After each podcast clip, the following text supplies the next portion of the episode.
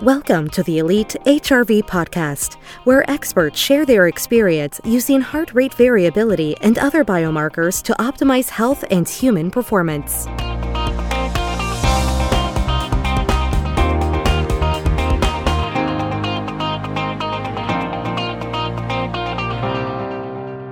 Welcome back to the Elite HRV podcast. Today we've got Chris Kelly of Nourish Balance Thrive. And Chris, I've known for several years now. I think we originally connected at the Ancestral Health Symposium, maybe like 20, 2014. 2014. There you go. Um, so three years. Uh, uh, that's awesome. Time flies. I really appreciate. Uh, I've been on your podcast actually years ago now, and I appreciate you coming and joining us here today. Well, thank you for having me. It's a privilege. Yeah, definitely. I mean, we were just chatting before and said that uh, over the past couple of years, both of our uh, businesses and what we've been up to have really evolved a lot. And uh, Nourish, Balance, Thrive has definitely evolved a lot. So, uh, you know, maybe give folks a, a quick uh, about your background and about Nourish, Balance, Thrive. Who are you? What do you do? That type of thing. Sure. I still identify as a computer programmer, even though as a small business owner, I I'm sure many people listening to this will be small business owners and they, they identify with the idea that you have to wear many hats, right? You're not just what you want to be all of the time. Uh, but the, the reason I got into this um, was probably 2013. So when I first went to that Ancestral Health Symposium, when I met you, all of this stuff that happened to me was was quite fresh in my mind. It was quite recent. Um, so the short story is I was working as a computer programmer in London and Yahoo brought me across to the US, fell in love with the super active West Coast lifestyle here in Silicon Valley, got into mountain biking, got competitive, got a coach, started training really hard, realized I had some talent. You know, I was winning races, uh, upgrading, everything's going great. I'm having a really good time.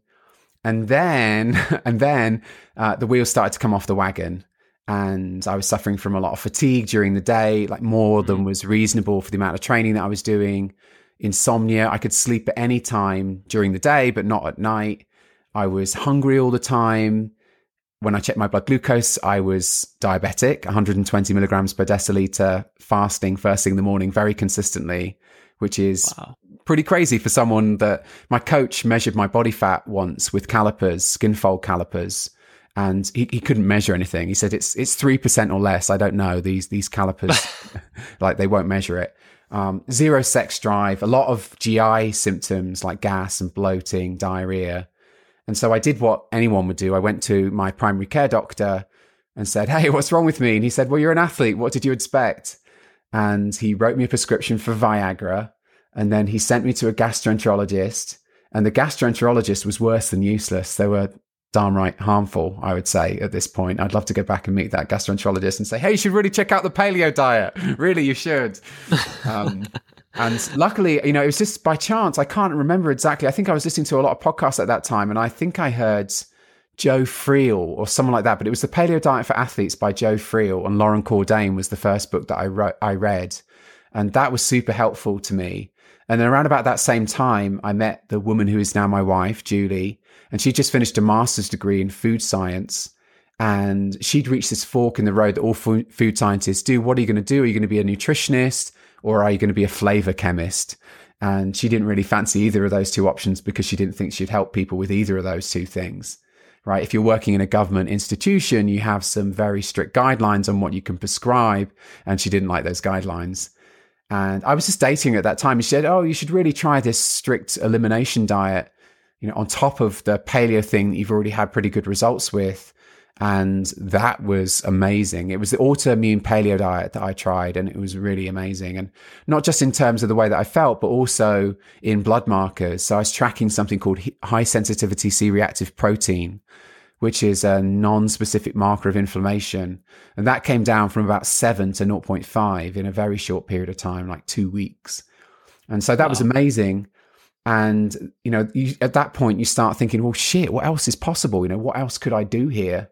And, uh, you know, listening to more podcasts, found a functional medicine practitioner, did a whole bunch of tests, many of which we use in our practice today, found a whole bunch of problems, overgrowths of opportunistic pathogens, yeast, uh, a pinworm infection, a protozoan parasite, took a whole bunch more supplements, fixed all those problems, felt about as good as I did through the elimination diet again on top of that. And then I'm thinking, well, blimey, how many other athletes might have been affected by what I've been through? And so I, I went onto a podcast with one of my friends who was a local medical doctor and also a pro mountain biker. And we talked about what had happened to me. And then the medical doctor, Jamie, she talks about what it's like to be a primary care doctor. It sucks, right? You get um, a seven year education, $250,000 of student debt. You start your job on day one. You're going to see 30 patients that morning. You've got seven minutes to fix each of them. I mean, I mean, how can you do that? It's not possible. So there was a kind of yin and yang to our story. And a whole bunch of people came forward to us and said, give me the diet, give me the tests. Just, I want to do what you did. Fix me like you fixed yourself. And that was what launched the business. And so that was over three years ago now. And we've worked with over a thousand athletes and we're just having a blast. It's like, you know, I found my passion. It's, it's so much fun. Wow, that's an incredible story. And actually, you know, I'd picked up some of those details along the way uh, throughout our friendship. And mm. uh, one of the neat things about these podcasts is I get to uh, ask a friend, "Hey, tell me your whole story. I want to hear all of it." And I didn't know some of that about you, which is yeah. there's a lot, uh, a lot to that story. And um, some of the things that s- stick out in my mind are just kind of uh, conversations that I've had with listeners and uh, users and other people in this kind of quantification realm is that two things uh, stand out. Is that one is early on you were already tracking some things, and I know that tracking is like a big part of what you do in your program today. Right. And so you were able to kind of see like that C-reactive protein come down really quickly was like a powerful indicator for you. Um, and then the other thing is that when you were you said like you had this really amazing feeling of transformation when you finally found that stricter elimination diet for the autoimmune uh, paleo, and then you had it again uh, when you went through with the functional medicine doctor and started really isolating some of those nagging issues. And the funny thing about that is that um, before you actually found out and flipped those switches, it's like when you're in that phase of uh, fatigue or in that re- reduced state of health, yeah. you don't really know like how good you can feel right. at the at the next phase, right? Yeah, such a good um, point. Yeah, so it's just kind of interesting that you you know you didn't even stop after that first uh, elimination where you're like, okay, I feel like a hundred times better or whatever, and then you went on to find that there was more stuff, and you were able to do it again, and so it's like. Right.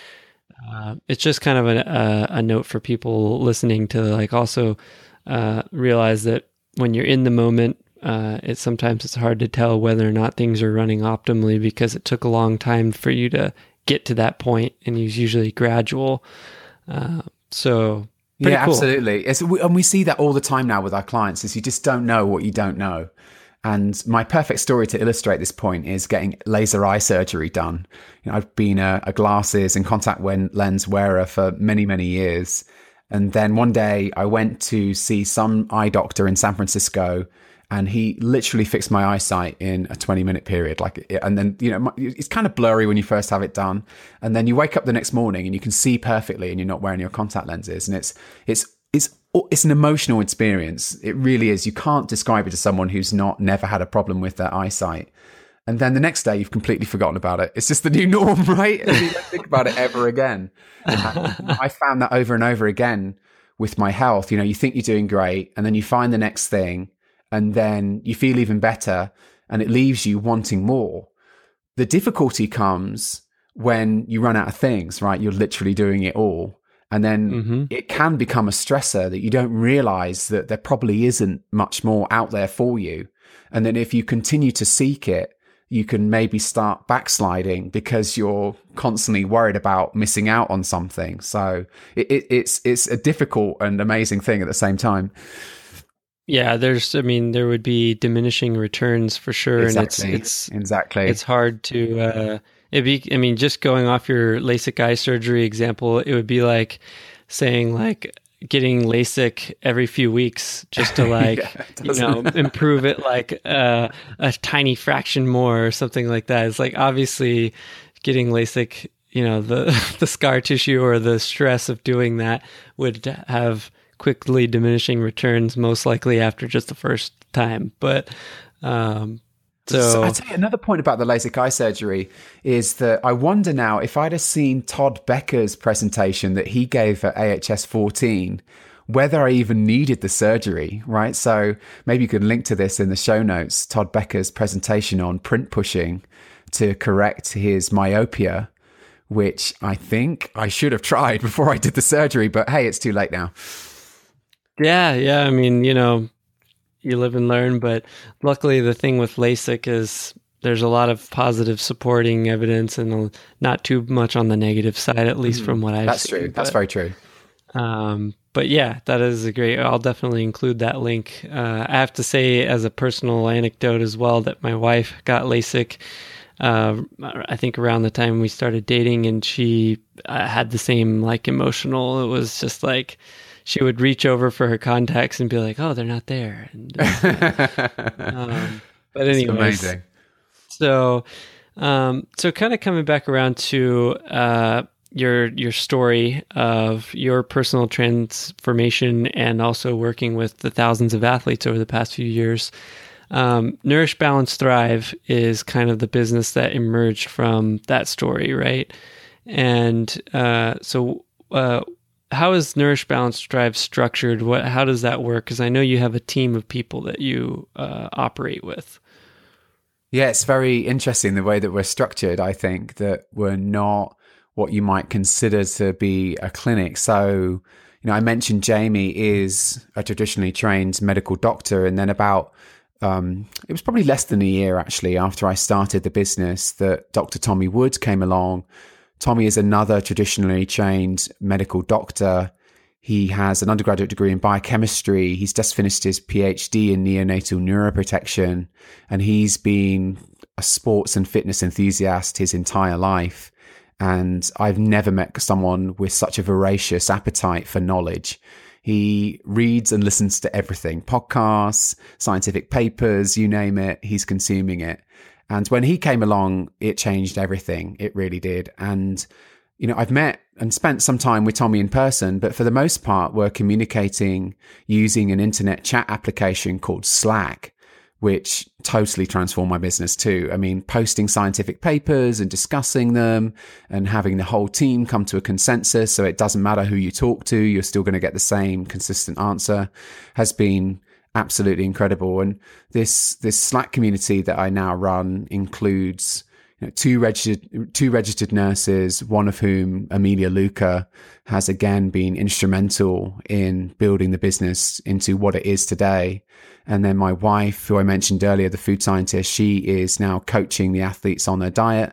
We've recently had a very brilliant neurologist who was also presented at the Ancestral Health Symposium. Josh Turknett uh, presented on the migraine as the hypothalamic distress signal. And he has a website called My Migraine Miracle. And it really isn't an exaggeration. Josh really does perform migraine miracles.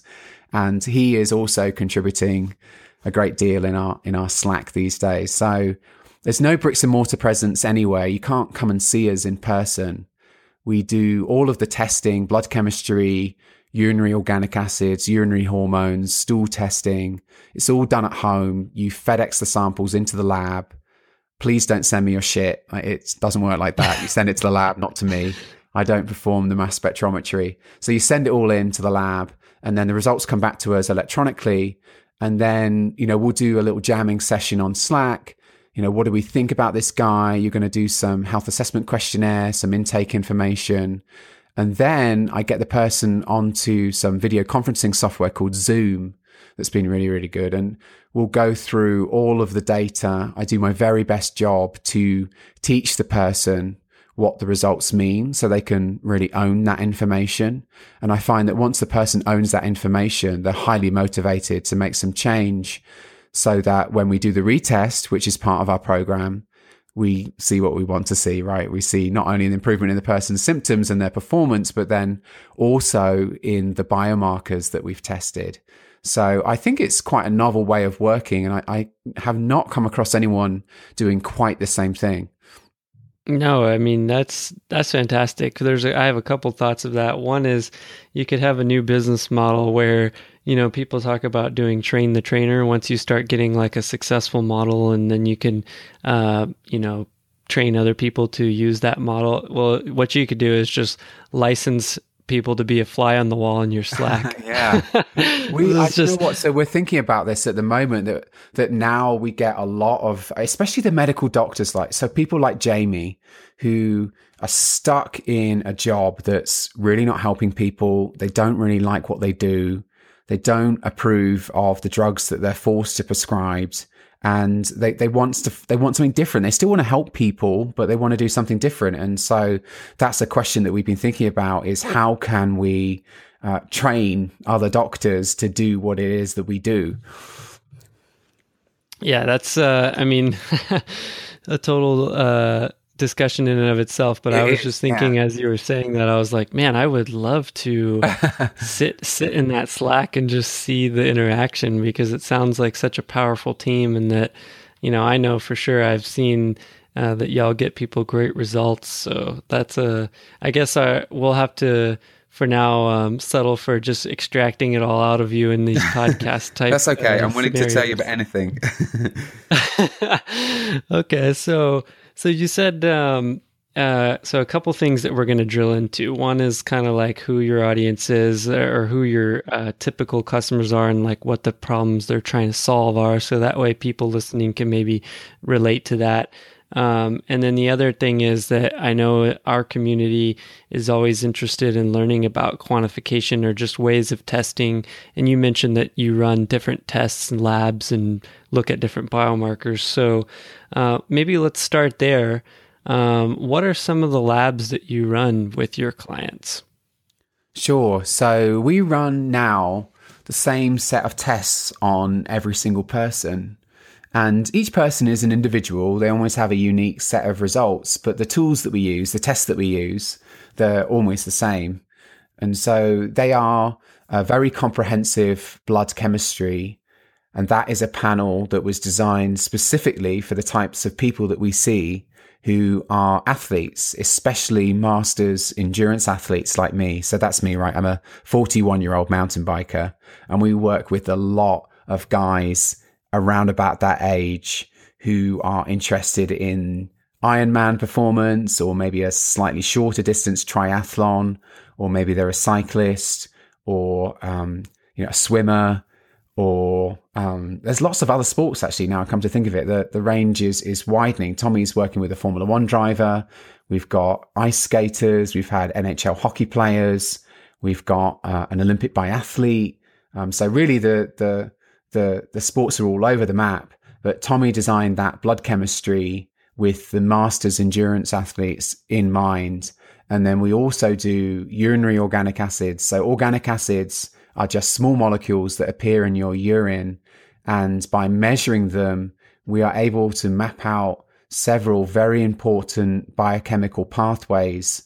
And I tell you what this is like. It's like when you take your car into the shop and they put it on the rolling road and they hook up that $50,000 machine from Bosch and the machine spits out a report and it tells you what's going on inside of the engine. And that's a bit like the organic acids test. And from that, you can make some very specific diagnoses and you can make some specific recommendations and really get the person fixed in a way that you wouldn't be able to without that information. And and then what else do we we do the urinary uh, hormones. So we do this test called the Dutch, which looks at again it's it's a similar sort of technology, looking at small molecules in the urine and then mapping out how the sex hormones are working. So cortisol, testosterone, three different types of estrogen, melatonin, They've recently added a very interesting marker to that test called 8 hydroxy 2 deoxyguanosine, which is a very um, good biomarker for aging um, and all kinds of other chronic disease. Uh, what else it looks at? Circadian rhythm. So it actually maps out the cortisol over the course of the day. So super duper important. If your circadian rhythm is broken, then everything's going to be broken. And then we do Yes. stool testing. Yeah, you realize that. You talked about that before on the podcast. Um, and then we do stool testing. So we look for overgrowth of opportunistic pathogens, things like yeast, fungus, overgrowth of bacteria, um, some specific t- types of pathogenic bacteria that may be overgrown, protozoan parasites like Giardia, uh, Crypto, um, histolytica we see occasionally. So these are, you can think of these like vipers that may be lurking in your gut and you can remove them fairly easily using nutritional supplements, herbs. Very occasionally we have to make a doctor referral. So we'll send someone to their doctor with a test result in their hand and say, Hey, look at this. And, and the doctor will prescribe some antibiotics. But I'd say that's quite rare. And that's how we're fixing broken athletes. That's how we improve athletic performance. So that I think again is something that sets us apart is that most people like us, or certainly not your primary care doctor, are interested in improving your athletic performance. So, I mean, you can try this. Go into your your primary caregiver's office and say, "I'm interested in qualifying for the Boston Marathon," and the doctor will probably say, "I have a waiting room full of sick people. Please get out of my office." Uh, even though Right. you know that that doctor, with the knowledge of the human body, probably could improve your exercise performance, but they're just not set up to do that, right? They're just not what they do. Right, right. And yeah, oftentimes, yeah, just yeah, like you said, kind of it being in their position too, it's just not part of their business model in the sense that even if they were interested, there's no way they could really bill for it effectively and fit it into their kind of uh, Right. insurance based uh, compensation model. So, Yeah, that's a really Um, important point that I've only recently come to fully appreciate. So, for the first three years, I thought that that the healthcare system was broken, that medicine was broken, it just didn't work. But that's not actually true. And it was the CEO of uh, a new company called Viome. I saw him present at a conference recently.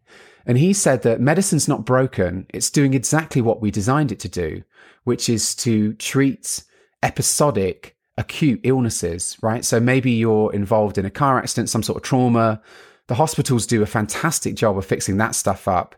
Maybe somehow you picked up some kind of infection and it wouldn't clear by itself. And so you need to get some antibiotics or some other drug to clear that up. They do really, really good work there. But if you've got something that's been going on for a long time or you have a disease of modernity, then it, medicine just doesn't fix those types of problems. So medicine's not broken. It's doing exactly what we think it should be doing. It's just Right. not designed to improve athletic performance and it's not designed to treat chronic disease. Yeah, it's it's a that's a tough, complicated issue, and of course, we're talking about mainly in uh, the U.S. too. I mean, it's obviously there's different models in different parts of the world, but um, you know, the other thing is then not to go far too too far off on the down the rabbit hole, but the uh, the the culture around it too is kind of evolving in a negative direction in the sense that people are encouraged to try to use insurance, which was originally designed for emergency situations, basically, Right. to then pay for like routine exams and just routine things that normally Right. would have were designed normally to be paid out of pocket in the past or Right, something. like right. that. That's a really good point, isn't it? I like that analogy. Oh, my car ran out of gas, so I'm going to make an insurance claim. Maybe, maybe Progressive.com will pay for my gas bill. Like, no, Yeah. they're not going to pay for that. It's not what it's for. Exactly. So um but anyway so no that's yeah that's really interesting. I, I was just jotted a couple notes down. I mean one of the things too that um so you mentioned a bunch of different tests and uh, we can talk about specifics of different ones and things but it sounds like the overarching theme is that uh really you're you're working with people who are interested in increasing uh, performance but are open to the fact that perhaps it's not just that they need to train more or train harder or get it or even maybe even has much to do with the training plan at this point um, that there's something underlying their condition that's either holding their progress back or um, causing them to decline or whatever it is. Um, you know how do people typically is there like a common theme of when they decide to reach out to you Well, usually people are problem driven, right? So, you know, I mentioned some very specific problems that were motivating me to try and find help, uh, especially insomnia. And low sex drive is another one that really motivates people to try and find a solution, but sometimes mm-hmm. not. You know, we're working with an Olympian right now who he, he just wants to make sure that everything possible is working as well as it could in an Olympic year, right? So, right, um, it's, it's, a slightly different goal with with no specific problems. You're really looking for for problems that may not be presenting as symptoms, and um, that, in my experience, like we don't, I never see a set of normal test results, right? There's always something that can be improved on, and so I think that is a good strategy to improve exercise performance, especially in somebody who has many years or even decades of training experience. You know, do you really think that more of the same is, is what's going to take you to the next level? And for somebody who's competing at that level, they're not really looking at 1% is a big margin for him, right? So yeah, there's, there's definitely, there's definitely different types of people to stick with your analogy of the cars is is it sounds like basically what you're saying is a lot of people have a situation where they have their foot on the gas and on the brakes at the same time. Yeah. That's a good and analogy. Yeah, basically that. So on one hand, you have this Olympian who obviously has a powerful engine and they're really giving it lots of gas and they're just making sure that they may not accidentally be resting that foot on the brake pedal uh, in any area that they weren't aware of. And then you have all the way on the other end of the spectrum, potentially people who are semi recreational but competitive athletes who um, would love to get more power out of their car, but they may be heavily leaning on that brake pedal in different areas of their life. And you kind of do run some tests to kind of help shed light on where those areas are and right. how to prevent that. Yeah, I mean, so that's why I say that I still identify as a computer programmer, is because that's what I was doing when I was working at a hedge fund was identifying bugs in software, and usually those bugs were not in the code itself, but in the data right? So something changed in the data last week. Now this thing doesn't work. And so I'm taking an engineering approach, always trying to uncover the root causes of the problem. And then once I understand the root causes, only then am I going to make some changes. And that what that's what leads to the resolution of the problem. And I think you'll recognize that that's that's kind of different from what the normal primary caregiver would do. So to go back to my example, I walked into the primary care doctor's office complaining with erectile dysfunction and he just wrote a prescription for Viagra.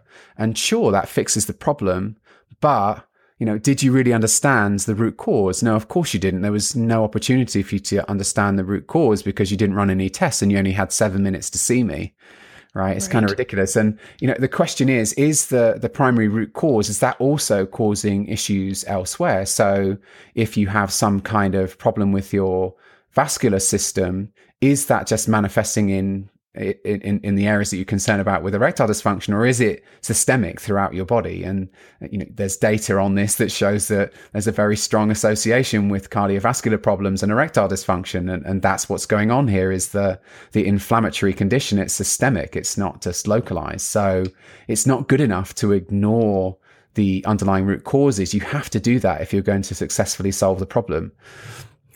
Right. And in symptomology usually is just one expression of like a systemic every exactly. everything's so linked together. Right. Um and we you know, had, Tommy always jokes that the symptoms only line up with the diagnosis in medical exams, right? That's the only time when somebody has actually crafted the whole question and the answer. That's the only time you see the symptoms match up with the disease. And every other time it's it's all over the map. So the, the gut thing is a really good example of this. You have a protozoan infection or maybe a yeast overgrowth, and sometimes that manifests itself as weight gain. Sometimes it's brain fog. Sometimes you've got diarrhea. Sometimes you've got constipation. It's just all over the map. You really, the symptoms are almost useless. So, if you have somebody that just going off that example, if you have somebody who's a kind of a high performer obviously, since they've reached out to you, they are willing to admit that there's probably something that is under the surface that needs fixing. Um, but do, is there like a scale of how accepting people are of the results in your and what you tell them? Like, is there somebody who's like, okay, look, I'm just trying to get faster at swimming. Yeah. Um, is a yeast overgrowth really that big of a deal, or can I just focus on something else um, in the short term? Well, actually, in that example, the yeast overgrowth is probably the easiest thing you can fix, right? So you can take some nutritional supplements, maybe an extract of coconut oil, uh, maybe some other short chain fatty acids, maybe some botanical herbs. There's a product called Biocidin that we really like, which is a herbal tincture. And I know from doing many, many organic acids tests that it works really, really well for killing yeast and fungus. So that's super easy, right? You just take a pill or you just put some drops on your tongue and the, the problem is solved. Where it gets more tricky is where the, the, the true meat is, where we get our most leverage, and that's through lifestyle modification. So I'll give you an example. And, and Jason, I'm sorry to repeat myself because we were talking about this yesterday when we were on the phone. But sure. for me, um, walking has been an incredible challenge. You know, I've interviewed many experts in my podcast, and they all talk about how humans are upright bipedal organisms that were designed to walk, and bad shit happens when you don't walk. Right? We know. I, I know that from my own personal experience. I get a stiff back, my ankles start to hurt. I can't just be a mountain biker and expect to be healthy. But I still hate walking because it's slow and boring and not exciting compared to mountain biking. And so I just never do it. And then giving up my job and working from home made the problem even worse because now I didn't even have to walk to the, the BART station to get on to ride the train to the you know my office and all of that and so, and so like trying to find a way to motivate me to walk more has been a lot more challenging than treating a yeast overgrowth and in the end I had to get a dog and that's worked splendidly well so that would I would say you know it's those types of lifestyle modification uh, problems that we solve are um, um, actually much much harder to solve than than anything we find on the test results yeah, that's powerful. I actually really liked what you said yesterday too when we chatted was that you ended up discovering that you didn't have a, a step tracking deficiency or a step deficiency. You had a dog deficiency. Yeah, yeah, that's right. It wasn't a, a Fitbit deficiency. It turned out to be uh, a walk, yeah, a dog deficiency that was primary to the walking deficiency. That's great. So it sounds then like um, you know a lot of the testing that you do can actually have some pretty straightforward protocols as far as supplements and herbal yeah. treatments and then the lifestyle interventions which is where you get like a lot of the core uh, transformation right. is some of the more challenging implementation. Yeah let me um, give you um, another example of that. So there's some really good epidemiological data that shows that being lonely is as dangerous to your health as smoking 15 cigarettes a day and so it's one of the questions that we ask on our health assessment questionnaire is I feel lonely. I feel part of a group of friends. And the thing that's so interesting about this is you can be surrounded by people. You could be an office worker in London surrounded literally by millions of people and still feel really lonely. And people talk about social isolation as being a problem for older people, but that's not true. It's a problem for people of all ages. And mm-hmm. as I said, it's so dangerous. So how do you how do you solve that problem? It's it's it's extremely challenging. It's extremely individual. You know, the one thing that works for me may not be the thing that works for you. And so, uh, you know, having all these different aspects of the program are, are quite difficult to manage. Yeah. Do, do you find that people open up to you honestly about that particularly? I mean, I, I would think that that's a challenging subject to broach, um, as are many psychological uh, hurdles. But um, you know, and they haven't necessarily met you in person. So, right. uh, how does that typically go? Uh, well, so you use closed-ended questions, right? So if I'd uh, if I'd have said to the person, just given them a text area on a form and said, just type in all of your problems into this text area, then nobody would tell me that they're lonely. But when you give somebody a very specific question, like, in the last seven days, I felt lonely. And then the choices are radio buttons and it will say something like, all the time, sometimes, often, you know, never, those types of closed ended questions. And then all you have to do is click on a radio button and in that situation, right. people will be very forthcoming because it's not, I mean, it's, you, you don't have to think about it very hard. It's like it takes you two seconds to answer that question. Um, and it's very direct and closed end. So that's how you extract this information out of people, and then you know whether it's a concern and whether it's something that we need to project manage for you.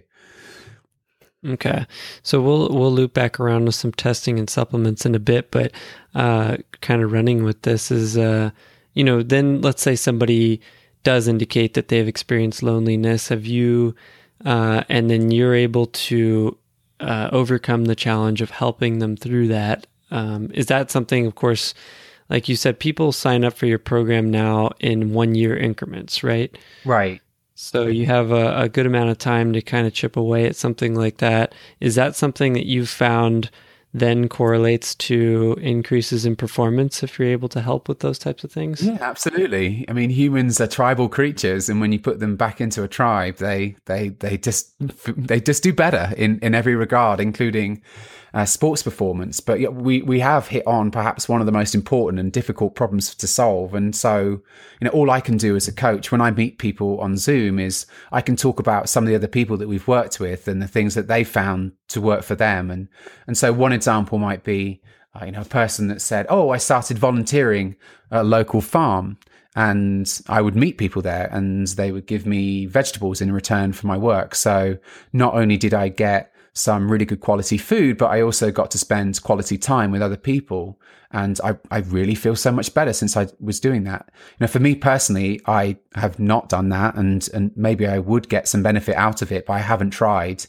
Uh, for me, actually, recently, it's funny. The the dog has been uh, it's been it has many benefits. So we live in the countryside here in in Bonny Doon, which is near Santa Cruz in California, and everybody, you know, that everybody's garden is pretty big, and the houses that you can't really see one house from the other, and and so mm-hmm. you really have to go out your way a little bit in order to meet your neighbors. And because I would only whiz in and whiz out on my mountain bike, I would never meet anyone. But since I've been out two or three times a day walking the dog, all of a sudden you you start meeting your neighbors, right? Like, oh, and, and they turn out to be really interesting and nice people. And when you've got a five month old puppy, of course, everybody wants to meet the dog. And so for me, it's like solve that problem to a certain degree as, as well as the walking problem. Well, there you go. So, folks listening, um, it's our favorite biohack. there's lots of shelters out there with uh, yeah. animals that need homes. So, um, that's yeah, that's that's really there's so many side benefits to that. So that's that's a powerful anecdote as well. Yeah, um, yeah, yeah, and there's also some data emerging on you know so people uh, so Rob Knight at the University of Boulder is doing research on this, looking at how pets affect the gut microbiome. So we're seeing lots of athletes that maybe have had multiple rounds of antibiotics. They're buying non-organic vegetables that may be laced with pesticides that may be affecting the gut microbiome. Uh, maybe they were born by cesarean section and and so the gut microbiome has been altered in, in ways that we don't fully appreciate but probably aren't good. And then somehow i'm making a bit of a connection here. They're picking up these opportunistic pathogens like i said giardia crypto uh, maybe some other things. And you know these two things they've, they've got to be connected i'm sure of it.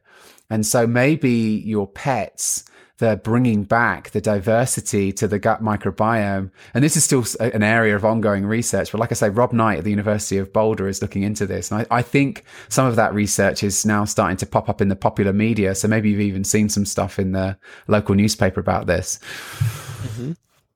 Yeah, this is an area that I've actually been increasingly studying over the past couple of years just because um, yeah, I'm maybe not as uh, adept as Dr. Tommy Wood at absorbing everything, but I'm kind of a, a, nerd for learning as well and try to get it tap into different areas. And I've definitely kind of come across the same research that um, animal exposure definitely helps with microbiome diversity and um, skin bacteria and, and stuff like that. I mean, one of it could be, like you said, you're just going outside more, so you're exposing yourself to. Oh yeah, yeah, that's a good point. Things.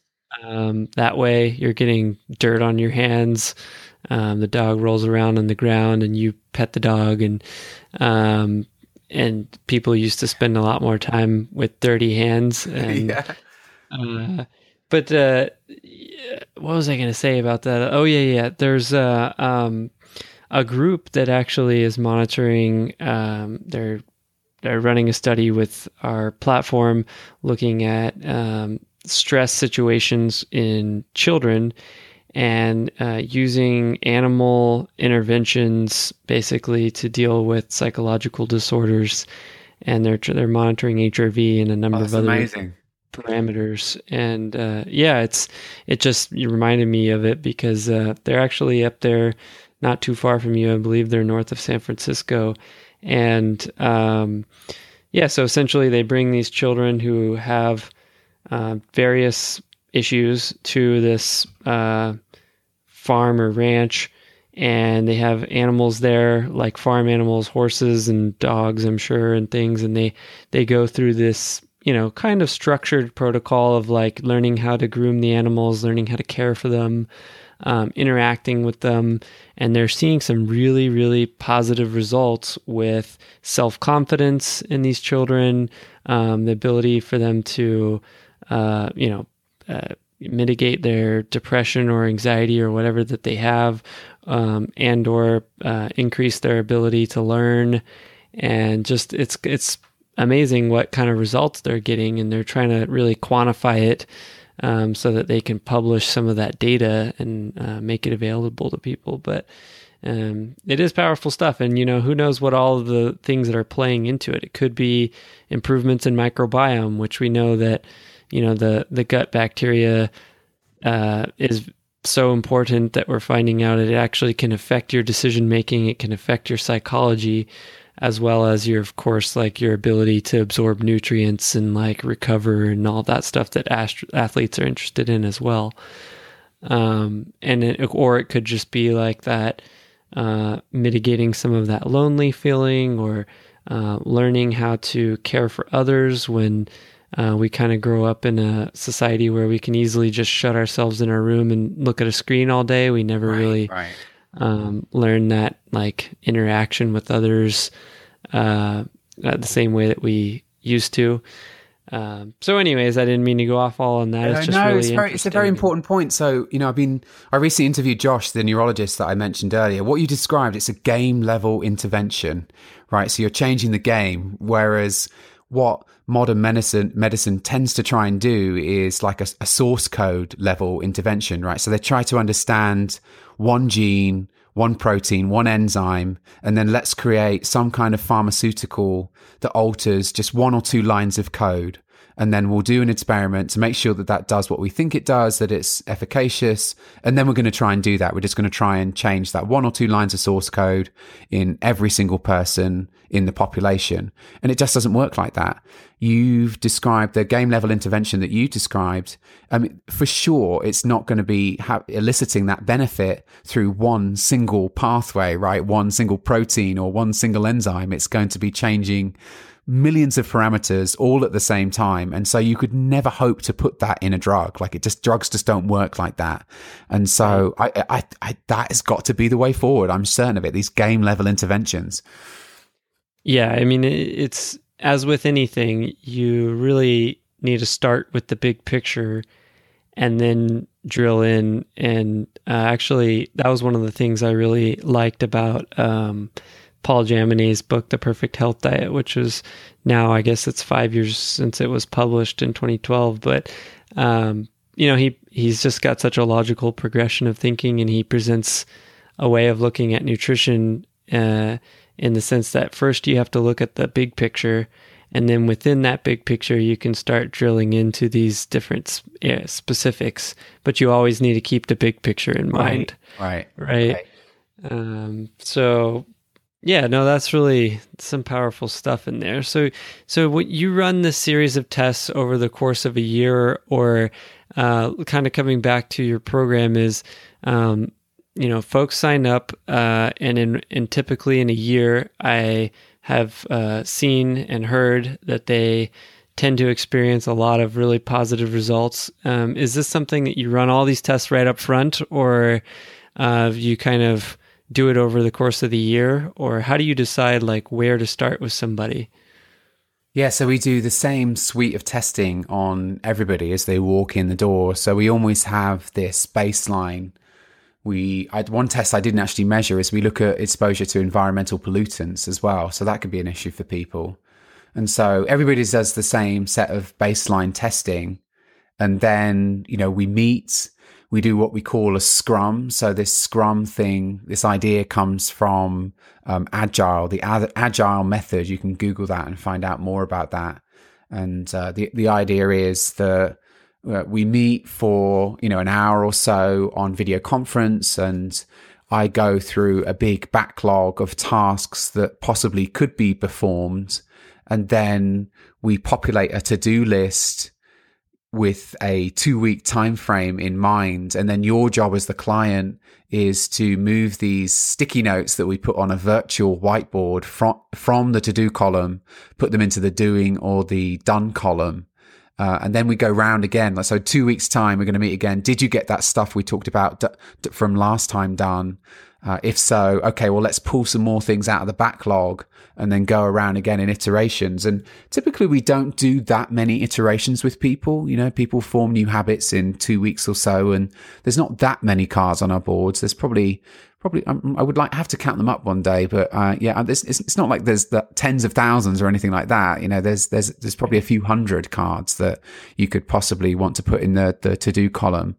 And then what we do, you know, the results come back. I'm going to explain to the person what the results mean. We're going to recommend some nutritional supplements, which are included in the program to fix the problems that we found. And then we're going to redo the tests, all of the tests that found a problem. So if you do a test and it comes back and it's completely normal, then I'm not sure there's much to be gained out of doing that test again. But for sure, if you found did a stool test and you found a parasite and you took some supplements or maybe even some antibiotics to treat that, then you want to make sure that the problem is gone right after you've done the treatment. And so all of the testing is included in the cost of the program. And then, uh, you know, we'll keep meeting with people. Julie, my wife, meets separately with people and she talks to them about their diet. And we all use this same virtual whiteboard uh, to communicate. So everybody, you know, it's super cool because I can take someone like Tommy, who generally performs a, a, role a bit like an architect. I can helicopter him in, have him look at one of these boards, this virtual whiteboard. We call it a Kanban board. And that's another name that you can do a Google search and find out what a Kanban board is. And Tommy can look at the Kanban board and he knows exactly what I've asked the person to do, what they're doing and what they've already done and what might be in the backlog. So it's a fantastic way for us to communicate.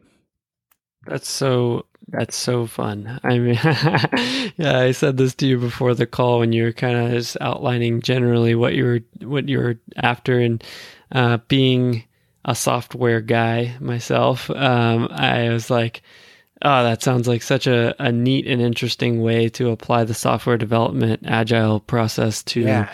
It's like a people development. Yeah, um, I know. It's it's project management, isn't it? I'm not even sure. So it's very popular in software engineering, the use of this agile method, but I'm not sure it's specific to software at all. And in fact, I'm pretty sure the the two guys that developed it in the 1950s, they worked for Toyota. So I don't think it was originally developed for software engineers, but it is perfect for software engineers because they're super lazy. Typically, software engineers, they're like, if, you, if you just, if you don't do anything, if you don't give them a very concrete to do list, they just sit in their cube and don't do anything at all, in my experience, including me.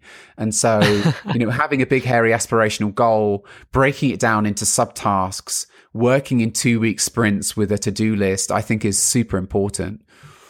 But yeah, I think well. So what I'll do is I'll I'll rephrase it to give everyone the benefit of the doubt in the sense that um, the what this does to, and I think you're right. It is I'm just exposed to it more from the tech side, but um, is that you know in general, if uh, if you ask me if you gave me all the money I ever needed and told me I never had to work again, it's like, what would you like to do today? Would you like to um, work on some of these tasks that fix this one little thing that's kind of nagging? Um, or would you like to, you know, go for a go to the beach or something like that, right? Um, I don't know. This is a, this is a, a, bad story example, but essentially what I'm saying is like giving people a short term concrete goal allows them to really focus and say like, okay, like I don't really want to be spending my time doing this that much, but I know exactly what I need to do, so I'm just going to knock it out. And it's it's short and digestible. And um, they always say like, "How do you eat an elephant?" And, and the answer is one bite at a time, right? yeah. So, yeah, I mean, so another benefit of doing things this way is that it can become overwhelming. If you listen to a lot of podcasts and you hear a lot of experts talking about a lot of different stuff, it becomes overwhelming. You're like, oh, which of these things apply to me? Which is the most important? And that it's in itself can start to become a stressor which probably isn't good if you're struggling anyway. And so having somebody, as you say, break that elephant down into chunks and, and put them up on the whiteboard for you. And so you can consume them one bite at a time, I think is really important. Yeah. And so obviously, since you run this panel of tests and you do this, um, you collect a lot of the same information from your clients initially is because you've found over the years because this has actually evolved i know from yeah. Nourish Balance Thrive so you found over the years kind of a common set of uh, tests to run and questions to ask that most people have issues with or at least sets you kind of pointing in the right direction is that how's that evolved really yeah that's that's right so in the beginning what i would do is I would start with one test. Maybe that test would be a blood chemistry. That seems like the most ubiquitous, the cheapest, the best place for anyone that's interested in doing some testing to start. So we do a blood chemistry. Real blood quick, chemistry- what, the blood chemistry? Sorry. Oh, sure. So this is just the type of test that nearly everybody listening to this will have will have done in the past. You know, so uh, glucose, hemoglobin A1C, maybe insulin, and then you've got some markers that are usually grouped together in, in what's called a, a complete metabolic panel, and then uh, a, a complete blood count, which would include, you know, red blood cells and hemoglobin and, and, and then different types of white blood cell. And that seems like a really good place to, to start to me. There's a, there's a great deal of information in there that your doctor probably isn't utilizing in, in part because the standard reference ranges are not terribly useful. They're just two standard deviations either side of the, the average person that goes to the doctor. So the reference ranges are, are questionable at, at, best. And so you do the blood test and it comes back and it doesn't, you don't like the, the way it looks, right? Your C-reactive protein is seven all that. Uh, well, C-reactive protein it's a great marker to track. You know, it's inexpensive. It, it tells you how much systemic inflammation is going on, but it, it's non-specific. It doesn't tell you what's causing that. You know, it could be, I mean, it's almost certainly going to be something that's going on in your gut in our experience. Like anybody with a C-reactive protein like that, they're either eating some food that they're still sensitive to or they have some kind of problem in their gut that can be revealed by the organic acids testing and the stool testing. And so then you've got this problem. Okay, oh, I need to do a stool test and an organic acids test. So let's order those. And then you wait another three weeks and then those results come back. And then, you know, maybe you need to do one more test to finally narrow down. So we, the way that we work is we start with a list of possibilities. Here are all the things that could possibly be wrong. And then we narrow it down to a list of probabilities. And then we take some action and then we redo the test. That's how we work. And so that whole process, it could be dragged out from, you know, just three weeks to get all the tests done to the better part of a year, you know, when you're like kind of waiting for all these test results to come back. And in my experience, life's too short for that, you know, especially if you're an athlete and you're in your prime. Um, you know, I'll give you an example. I worked with someone recently that had the opportunity to go into Europe and race as a professional.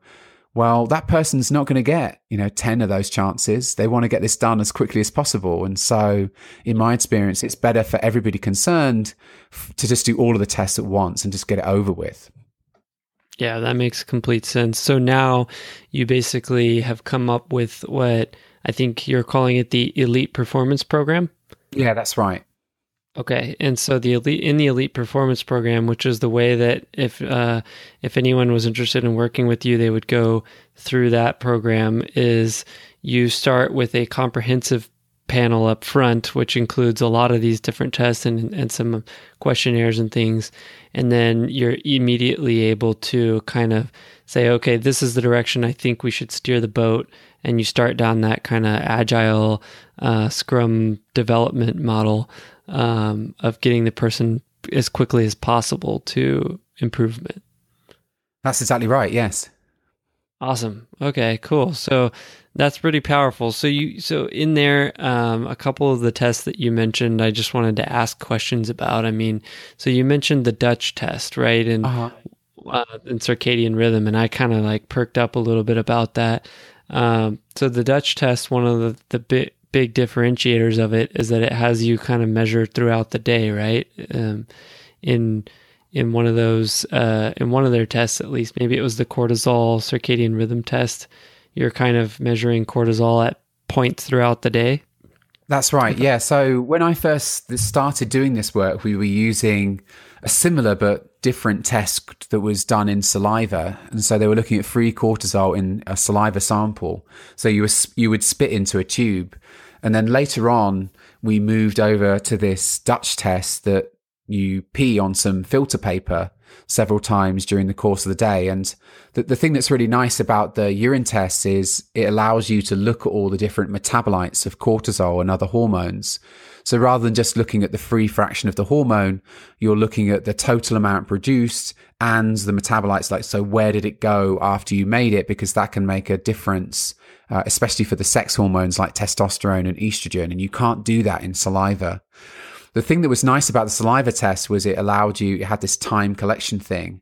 So urine tests did exist before the Dutch test, but they were just a 24 hour urine sample, right? So you would just all of your mm-hmm. pee would go into a cup for the day and then you send it into the lab. And so you wouldn't have this circadian rhythm piece, which in our experience is perhaps the most important piece. So I've actually just happened to have some client test results open in front of me right now.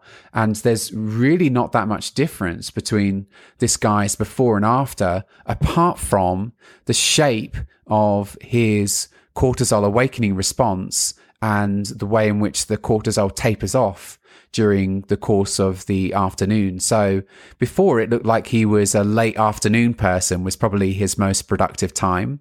And, that's quite typical. And uh, now his, his circadian rhythm looks completely perfect. And I, I for me, that is a, a, a major win. I think the circadian rhythm piece is very important. Oh, yeah, that's huge. I mean, that's really interesting to hear that based on the type of test that you run, you know, perhaps the total cortisol throughout the day didn't change too much, but that, right. Yeah, the, that's exactly right. The pattern it's changed. the pattern. Exactly. And that's powerful. I mean, like you were just saying, so uh, people have heard me talk about circadian rhythm before, um, and but I I can't emphasize it enough that you know you may have run into this as well that sleep and sleep quality and uh, that type of thing is so important for especially for performers but in anyone in general who's looking to improve their health or performance needs to really get quality sleep. And one of the biggest players outside of like nutrition and uh, turning lights off and things is is optimizing your circadian rhythm so that your body is set up to get good quality sleep and then at night and then perform during the day. Um, so, I mean, that's just kind of my little soapbox thing, but um, is that what you're seeing as well? Yeah, absolutely. Absolutely. I mean, it was so important for me personally. I was exactly the same. I used to have a bedroom full of electronics. I had a, you know, flat screen TV. I had an iPhone next to my bed. I used to listen to podcasts late at night. You know, I'd wake up in the middle of the night. I'd start watching the TV or listening to a podcast. It's it's just a complete disaster. You just cannot recover from any type of training effectively if you're not getting adequate sleep. And getting adequate sleep almost certainly depends on having a proper circadian rhythm. So nowadays I sleep right through the night. I'm not waking up to pee anymore. I just wake up and it's morning. It's the most incredible thing. It's almost an emotional experience like the laser eye surgery, right? Where you, you wake up in the morning and you're like, holy crap, it's light outside. It's time to get up. I can't believe it. Whereas before it would be, oh, I'm awake again. It's the middle of the night. Oh God, it's going to be several hours until I'm supposed to get up. And it's, you know, a really horrible experience. And yet for me, it's, it's all about that circadian part. And, the, the biggest thing that we see overlooked amongst the clients that we work with. So everybody's cottoned on to this light at night problem now, right? Everybody's running f.lux. They're running night shift on their iPhone or maybe they're hey. shutting down their laptops completely within a couple of hours of going to bed. People know about that stuff now. What seems to be more overlooked is the other end of that spectrum, right? So what you do during the first part of the day. So again, it's like the dog is an- another win for the dog. Like the dog, it wants to go outside and take a piss, right? That's what dogs do when they've been inside the house all night. And so the dog is chewing my leg off to go outside. So we go outside and like, well, since I'm outside, I might as well go for a 20 minute walk. And then as soon as I get home, I have breakfast and both of those things, the movement, the sunshine, and then eating immediately after, those things are Zeitgebers, which just is a fancy way of saying they are time givers. They are things that entrain circadian rhythm. And so it's not just about what you don't do at night. It's about what you do first thing in the morning. And that these are, these are all things that, that might appear on, on the Kanban board, right? So I'm going to have this jamming session or a scrum as they call it with the client and find out what they're doing. And then we're going to project manage their life a little bit to establish some new routines to entrain their circadian rhythm. And that's exactly what we did with the guy that I've just talked about. His test results was that's how he fixed his circadian rhythm.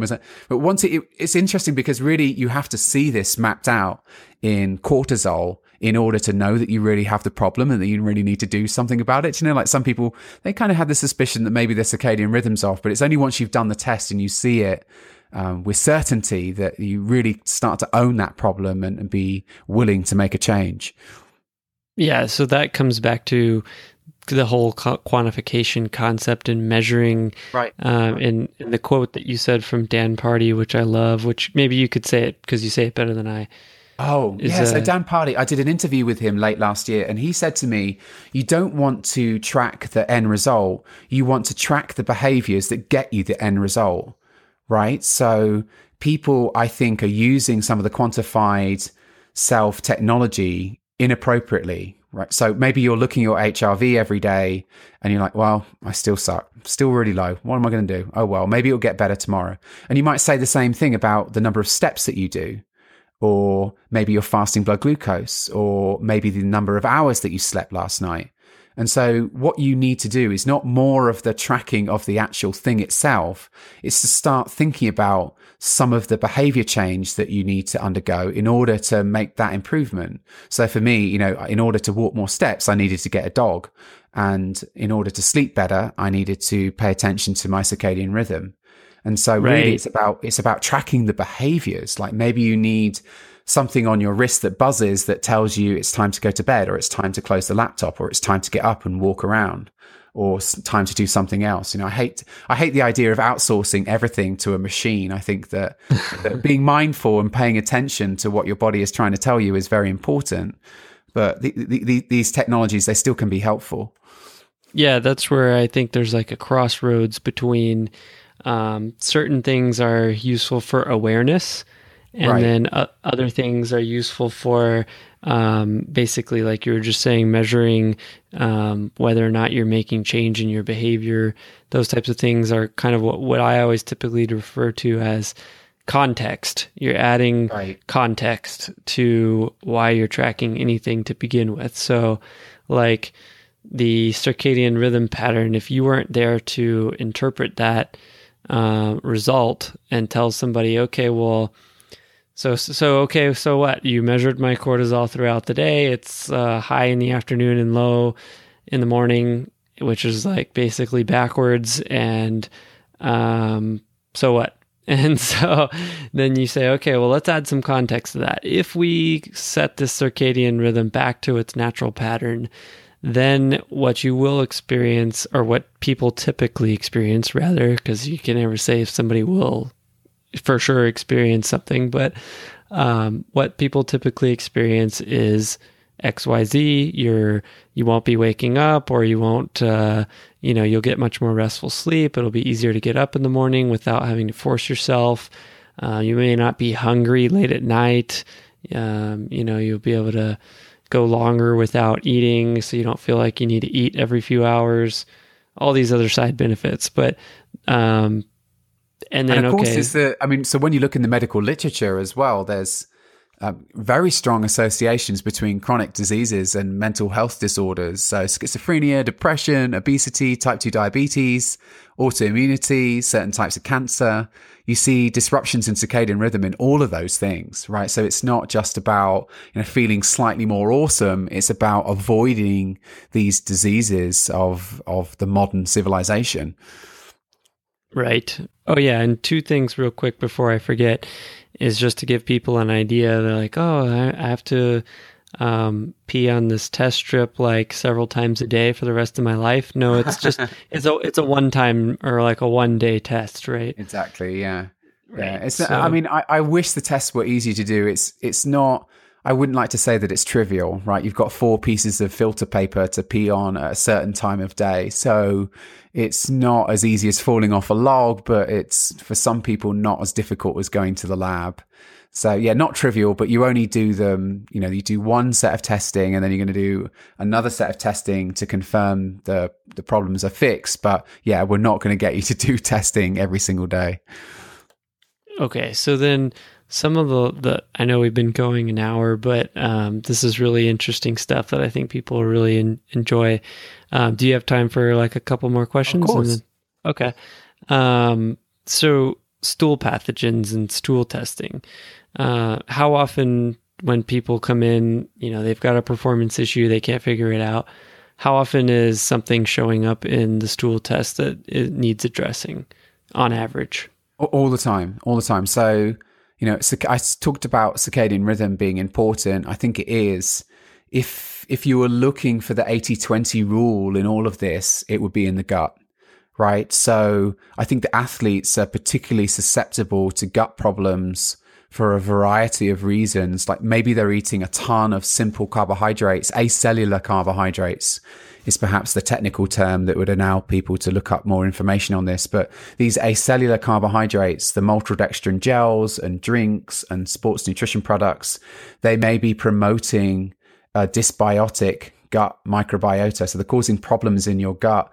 And then you add on top of that the stress of doing endurance exercise in particular, where you're going hours and hours and hours with the blood supply to the gut being removed and then when you do stop exercising, there may be what they call a reperfusion injury. So all of that blood has been directed to the exercising skeletal muscle. And then you stop, all the blood suddenly goes back to the gut and you see some kind of injury there or inflammation. And so I think this creates an environment that's just right for yeast to grow or just right for you to pick up a protozoan parasite when you did that Olympic distance triathlon and it started with a swim, right? You could be maybe maybe that's the the combination going on there. And so nearly everyone that we see has got something going on in their gut. And when we fix what's going on in their gut, that can often have some desirable downstream changes, right? So maybe you've developed some micronutrient deficiency because you're not absorbing it from your otherwise excellent diet. And so it may be helpful to fix that nutritional deficiency with a supplement in the beginning, but really the long term solution is to fix what's going on in your gut. Right. And I think that's an important point. That last point you made there is that, um, you know, definitely there are supplements that can be helpful to fill micronutrient gaps. And we've talked, I've talked about them in other podcasts about how helpful they can be to kind of get you back on the right track. In fact, you mentioned it already too in this that you have gone through many phases of different supplements to help you.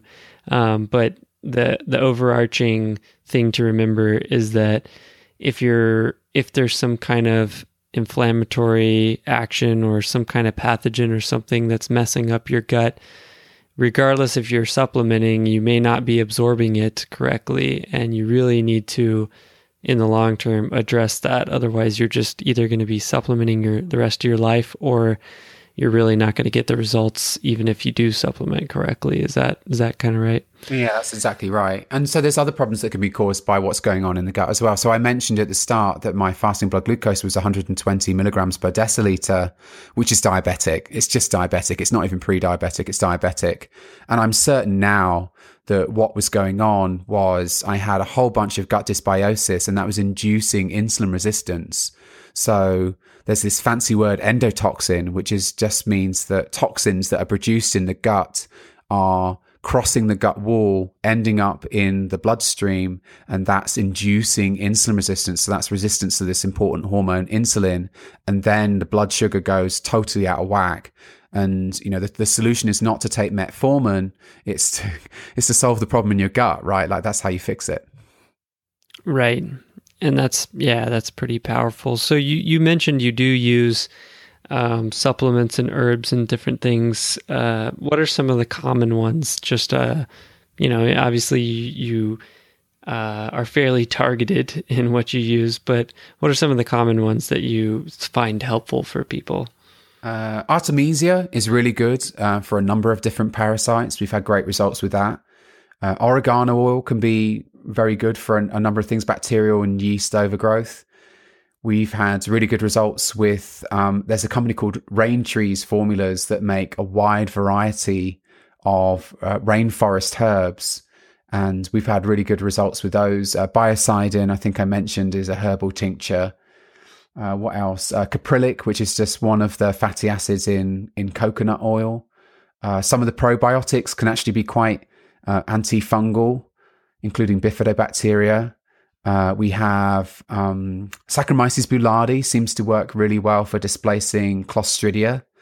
One of the things we measure on the organic acids test is lots of different types of Clostridia, uh, which are pretty all pretty evil. There's one in particular, uh, C. diff, that causes a very nasty colitis that actually causes uh, several thousand deaths in the US each year. And we do see people with the toxins, so we don't we look at the indirectly at the amount of Clostridia growth on the organic acids, and then we also look at the toxins, the A and B toxins that the the Clostridia produce on the stool tests. And we've had really good results by having people supplement with very high doses of Saccharomyces boulardii to displace. So the Saccharomyces boulardii, it's a, it's a yeast, but it doesn't take up residency in the gut, but it does seem to displace the Clostridia temporarily. And then something else takes its space, right? The gut, as soon as you clear some space, something else is going to occupy it.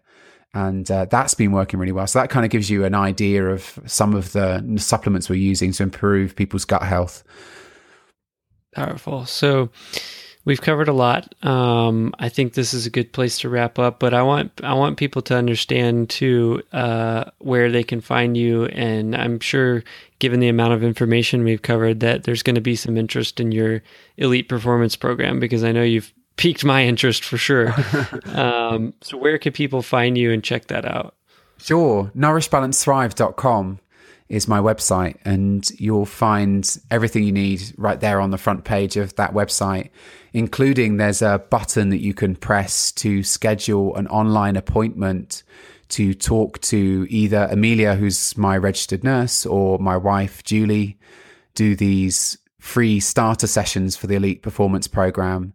And the first thing they try and do is is help you, right? So if you're suffering from some specific problems at the moment, there's a really good chance that the girls are going to be able to help you with that right off the bat within a few minutes. And then what they do is they take a, a close look at your history and they explain how our program works and we can decide whether or not we're a good fit for each other. And yeah, take it from there. So nourishbalancethrive.com and click the button on the front page of the website to book a free starter session that's fantastic. And I mean, if I can add anything to that, it's that um, it's really awesome that you guys give the that y'all give a free kind of consultation up front, and you know as well as anyone that. Uh, and this is another thing I, I, love about you, Chris, is that you're very straight and to the point, um, and that you'll be the first to say like, "Hey, maybe we're not a good fit, um, or we are a good fit," and that you would rather not try to force somebody uh, into the program that wasn't a good fit. So it's great that you guys uh, do that up front.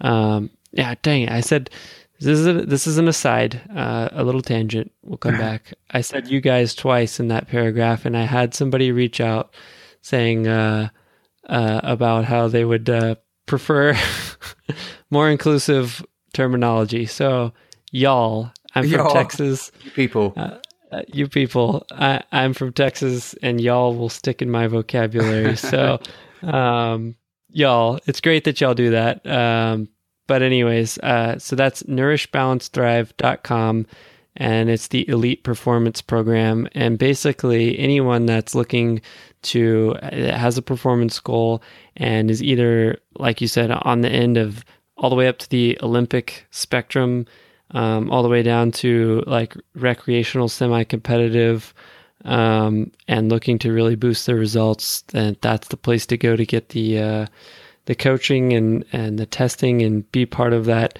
Scrum Agile team. Um, so that's pretty exciting stuff. it is. Thank you. I appreciate that. Yeah, definitely. Well, uh, I again, I appreciate you taking the time to come on. Uh, if anybody has questions for Chris, um, or myself, you know, feel free to head on over to the show notes page, elitehrv.com slash podcast. um, leave a comment there or message us. I'll put links to Chris and to our discussion points there as well.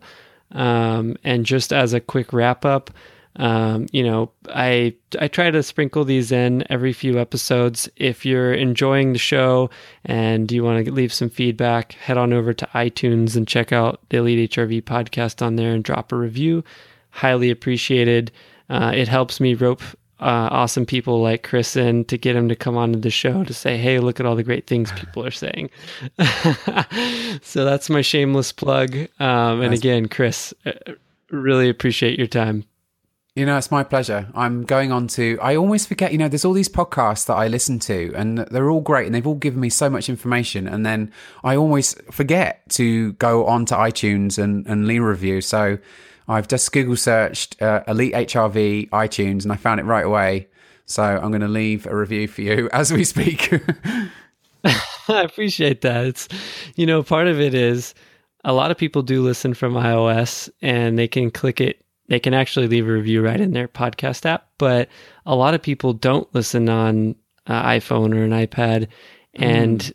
unfortunately for podcasting, uh, iTunes is like the most important place to get a review. So uh, it, it, really helps the show grow. And a lot of people are like, well, I have Android or, or Windows. And I say, I wish I could tell you that there was a better place, but uh, if you love me enough, you'll install iTunes and leave a review. um, yeah. But otherwise, you know, feel free to listen because uh, happy to share all this info. But uh, yeah, thanks for appreciate your review, Chris. okay, I'm writing it now. You've only got 11. I think we can do a lot better. People listening, I think Jason can do a lot better than 11 reviews. Don't you think? I think you've got to get on to iTunes and leave a review right now. There you go. I'll I'll take the. Uh, there's some other underlying story to that in the sense that it is regional uh, so it only shows you reviews that have been near you. But I will go ahead and take the sympathy vote this time and say, okay. yep, we, we can do better than 11. We can do right? better than 11. Yeah, for sure. All right. Well, we'll wrap up on that. All the links will be in the show notes page and really appreciate your time here, Chris. And I definitely encourage people to go check out Nourish, Balance, Thrive and the Elite Performance Program. Thank you, Jason. It's been a pleasure. All righty. Take care. Jason.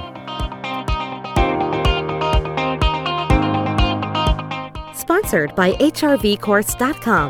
Truly understand the science and mechanisms behind heart rate variability and how to apply them towards your goals. Use discount code ELITE PODCAST for 10% off your first HRV course. That's all one word Elite Podcast.